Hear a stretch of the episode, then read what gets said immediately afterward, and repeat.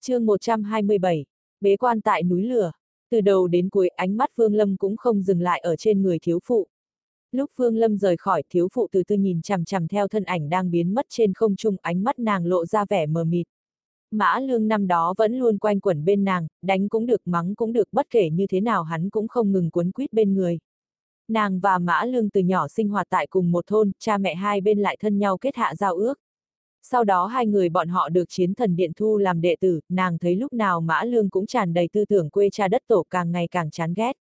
Nhưng dù sao cũng là có hôn ước, việc này ẩn giấu sâu đậm trong nàng, lúc trước tiến Mã Lương tiến vào vực ngoại chiến trường chính coi đây là một cái cớ nói chỉ cần Mã Lương trở về nàng liền cùng hắn kết làm xong tu đạo lữ. Nhưng hiện tại, lúc Mã Lương trở về đối với nàng nhìn nhưng không thấy. Về điểm này, từ đáy lòng nàng có loại cảm giác không hiểu. Hơn nữa vừa rồi trong lòng thình lình xảy ra cảm giác run rẩy cực kỳ tương phản khiến cho nàng trong khoảng thời gian ngắn đầu óc trở nên trống rỗng. Nói về Vương Lâm, tại vùng xa lạ của hỏa phần quốc sau một hồi phi hành liền bay vào một vùng liên miên không dứt các dãy núi. Căn cứ vào trí nhớ của Mã Lương, nơi đây chính là quần thể núi lửa nổi tiếng của hỏa phần quốc. Hỏa phần quốc sở dĩ có tên gọi này đúng là trong phạm vi đất nước các núi lửa lớn nhỏ chiếm phần lớn. Nếu không phải tu luyện giả thường xuyên quan sát phong ấn thì sợ rằng chúng đã bạo phát. Lịch sử hỏa phần quốc từ trước đến nay chưa từng có núi lửa nào bạo phát đây là do liên quan đến pháp thuật khống chế của tu luyện giả. Xem xét bốn phía một hồi, Vương Lâm xoay người bay đi, đến lân cận một thôn xóm bên ngoài thì dừng lại. Lúc này đúng là ngày mùa các chú bé thôn làng đang vui vẻ chơi đùa.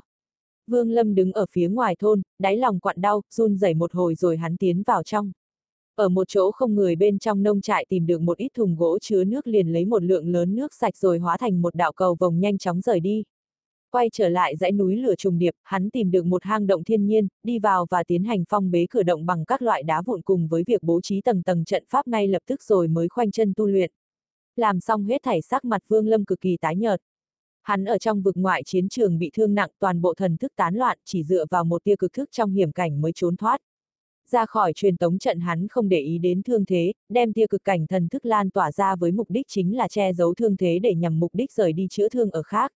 Lúc này hắn thở sâu, nhắm mắt dưỡng thần, đắm chìm vào bên trong thức hải. Thức hải của Vương Lâm là một mảnh đại dương màu vàng, bây giờ tuyệt đại đa số bộ phận của đại dương đều bị một tầng sương mù u tối bao phủ.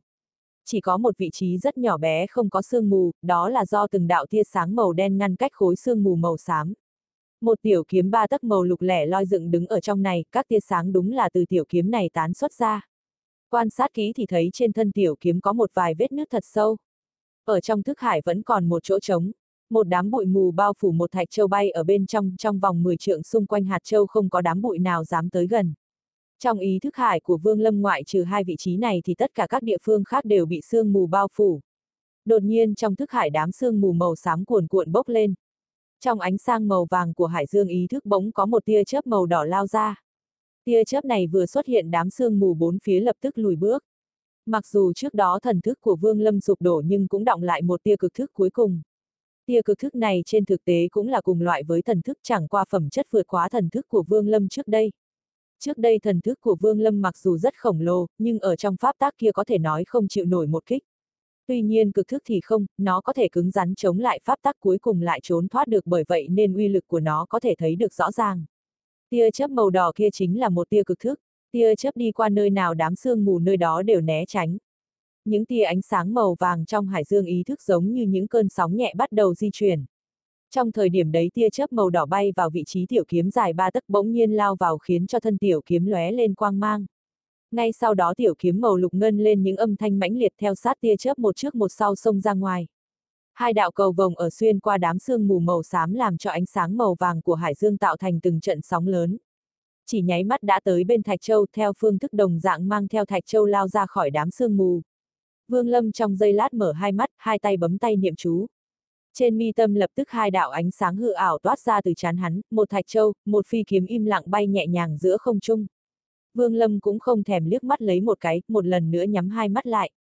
Bên trong ý thức hải tia chớp màu đỏ xuyên qua xuyên lại hồi lâu cuối cùng không phát hiện có điều gì dị thường ánh chớp chợt lóe lên rồi chui vào trong đám màu vàng của hải dương một lần nữa, biến mất không thấy. Màu xám sương mù một lần nữa lại đem các chỗ trống bao trùm cuối cùng toàn bộ ý thức hải trở nên giống nhau an tĩnh trở lại. Tại sâu bên trong hải dương ý thức tia chớp màu đỏ lẳng lặng đình trệ, chậm rãi hấp thu năng lượng bên trong hải dương. Vương Lâm có thể cảm nhận được rõ ràng cực thước ở trong hải dương màu vàng dần dần lớn mạnh tốc độ tăng trưởng loại này mặc dù cực kỳ chậm chạp nhưng ổn định. Nếu Vương Lâm có thể sống bất tử có lẽ ngàn vạn năm sau nó sẽ lớn mạnh vô kể. Nếu thực sự ngày nào đó chỉ sợ giới luật pháp tác ở trước mặt hắn cũng sẽ ảm đạm thất sắc mất đi không gian, di chuyển tùy ý. Vương Lâm trầm mặc một chút ngẩng đầu nhìn hai đạo hư quang trước người tay phải hơi đảo chút trên tay xuất hiện hai túi chữ vật. Lúc trước hắn có đến ba túi chữ vật pháp bảo dĩ nhiên toàn bộ dùng để chống lại giới luật pháp tắc Về phần tài liệu bên trong, lúc trước hắn ở chiến trường vực ngoại đã chế tác từ quy giáp huyền diệt trận đem vật phẩm bên trong chia làm ba phần. Lúc này tâm niệm hắn vừa động bên trong một túi chữ vật xuất hiện một khối thiết phiến màu đen cực nhỏ trên lòng bàn tay. Nhìn hình dáng của thiết phiến này rõ ràng chính là một cái áo giáp trọn vẹn. Vương Lâm trầm ngâm dây lát hiện tại nhược điểm lớn nhất của hắn là sự nhận biết về tài liệu tu chân cực kỳ kém. Ví dụ như hiện tại, mặc dù trong tay có hai túi chữ vật phần lớn các tài liệu phía trong là loại hắn cảm thấy quý giá mà không biết sử dụng thật sự bất đắc dĩ. Cái khối thiết phiến này ít nhất là hắn có một vài cái nhận thức đây là một khối tinh thiết. Sở dĩ nhận thức là tinh thiết là lúc trước hắn ở hàng nhạc phái khi tham gia giao dịch bí mật bên trong đám đệ tử thấy có người xuất ra một khối bằng móng tay cái đem ra tiến hành giao dịch biết đây là tài liệu trọng yếu để luyện chế phi kiếm. Hắn thu hồi túi chữ vật ngấm ngầm quyết định sau khi bế quan chấm dứt nhất định phải ra sức tìm kiếm các ngọc giản ghi chép các tài liệu.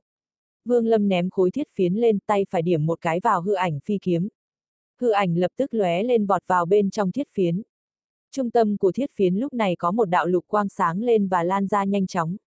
Cuối cùng ông một tiếng phát ra một đạo kiếm khí. Vương Lâm trao mày cười khổ nhìn khối thiết phiến trong bàn tay, trong lòng có chút buồn bực. Hắn không thông thạo luyện khí để có thể chế tác ra phôi kiếm cho nên chỉ có thể được như thế. Tâm niệm hắn vừa động tấm thiết phiến kia lập tức lóe lên một cái, biến mất khỏi vị trí đó rồi xuất hiện ở phía sau Vương Lâm, tuy nhiên kích thước của thiết phiến nhỏ lại một vòng, các mép đỏ hồng lên rơi vãi nhiều giọt nước thép. Vương Lâm thầm than một tiếng, đợi nhiệt độ của thiết phiến hạ xuống rồi thu vào trong túi chữ vật. Tiếp theo hắn đem ánh mắt nhìn về phía hư ảnh của Thạch Châu, một loại linh hồn và cảm giác tương liên mạnh mẽ xuất hiện. Vương Lâm trong lòng vừa động tay phải triệu hồi lại. Hư ảnh Thạch Châu lập tức bay tới, nằm trong lòng bàn tay ngưng tụ dần dần thành thật. Mặt trên đồ án của Thạch Châu vẫn là như cũ, hai phiến lá cây. Vương Lâm không nói nửa lời lấy ra thùng gỗ mang theo từ nông trại, mở nắp đem hạt châu ném vào trong nước. Sau một lát Vương Lâm lấy hạt châu ra, lấy nước trong thùng uống một ngụm, lập tức một cỗ linh khí tự trong cơ thể xuất hiện. Sau đó hắn lấy ra ba thùng gỗ còn lại, phân biệt ngâm hạt châu vào trong, nhìn chằm chằm thạch châu để xem có thể hay không tiến vào mộng cảnh không gian. Tiến lại vào trong mộng cảnh không gian, nhìn cảnh vật quen thuộc bốn phía, Vương Lâm trầm mặc một chút rồi nhanh chóng bay về phía trước. Không lâu sau, hắn đi vào nơi Nguyên Anh của Từ Đồ Nam ở. Nguyên Anh của Tư Đồ Nam hiện tại chẳng qua đã thu nhỏ lại chỉ bằng một phần mười người bình thường so với trước đây mà nói thì giống như một trời một vực. Nguyên Anh toàn thân ảm đạm không ánh sáng, vẻ mặt lại không phấn chấn uể oải, hai mắt nhắm nghiền. Ở bên cạnh Nguyên Anh có hai luồng sáng mỏng manh, một trái một phải bay lững lờ bên cạnh.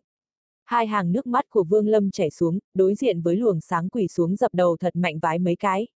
Sau đó hắn khoanh chân cố định lại cầm lấy bốn cái thùng gỗ đặt cạnh bên người, hung hăng uống một hớp lớn, lập tức tiến hành thổ nạp. Trong cơ thể của Vương Lâm không có nửa phần linh lực. Cho nên hắn cần phải tu luyện lại từ giai đoạn ngưng khí kỳ. Tuy nhiên bất kể là Vương Lâm hay thân thể Mã Lương cũng tốt cũng đều đã trải qua quá trình ngưng khí kỳ cho nên lúc này ngựa quen theo đường cũ theo thổ nạp của Vương Lâm tu vi của hắn nhanh chóng khôi phục. Thời gian thấm thoát trôi qua trong nháy mắt đã được một năm. Nói là một năm nhưng thực tế ở bên trong không gian mộng cảnh đã trôi qua gần 7 năm. Trong thời gian một năm, Vương Lâm bất kể ở bên trong mộng cảnh hay là bên ngoài mộng cảnh đều toàn bộ thổ nạp nước linh khí bên trong hắn cũng đã phải đi ra ngoài bổ sung mấy lần. Trong không gian mộng cảnh được 3 năm, Vương Lâm đã đạt tới tầng 15 của ngưng khí kỳ tiếp đó lại dùng 2 năm thời gian tiến vào trúc cơ sơ kỳ, tiếp một năm sau hắn rốt cuộc khôi phục lại tu vi trước kia trúc cơ trung kỳ. Dựa vào cực cảnh thần thức Vương Lâm ở trong đám trúc cơ kỳ tu sĩ chính là tồn tại vô địch. Thậm chí kết đan sơ kỳ, Vương Lâm cũng có tự tin có thể liều mạng. Nếu hắn đã đạt tới trúc cơ hậu kỳ thì kết đan sơ kỳ tu luyện giả, Vương Lâm có bảy thành nắm chắc giết chết. Như vậy, nếu hắn có thể kết đan, phía dưới các tu sĩ Nguyên Anh kỳ thì hắn chính là đệ nhất nhân trong toàn bộ giới tu chân. Đây là uy lực của cực cảnh. Cực cảnh thần thức và tu vi của bản thân Vương Lâm có quan hệ như là cá và nước. Cực thức tuy mạnh nhưng nếu không có tu vi ở sau lưng ủng hộ thì mặc dù là mạnh cũng vô pháp duy trì liên tục. Chỉ có tu vi đề cao cực thức được tầm bổ chậm rãi lớn mạnh mới có khả năng duy trì được liên tục. Tu vi càng mạnh uy lực của cực thức lại càng có thể thi triển được toàn bộ. Lúc này Vương Lâm trải qua 7 năm tu dưỡng, thân thể Mã Lương đã hoàn toàn dung hợp, không có nửa phần nào không thoải mái. Chẳng qua trên người hắn sự băng ý cũng ngày thêm nồng đậm, dường như một tòa núi băng vạn năm, không ai có thể hòa tan.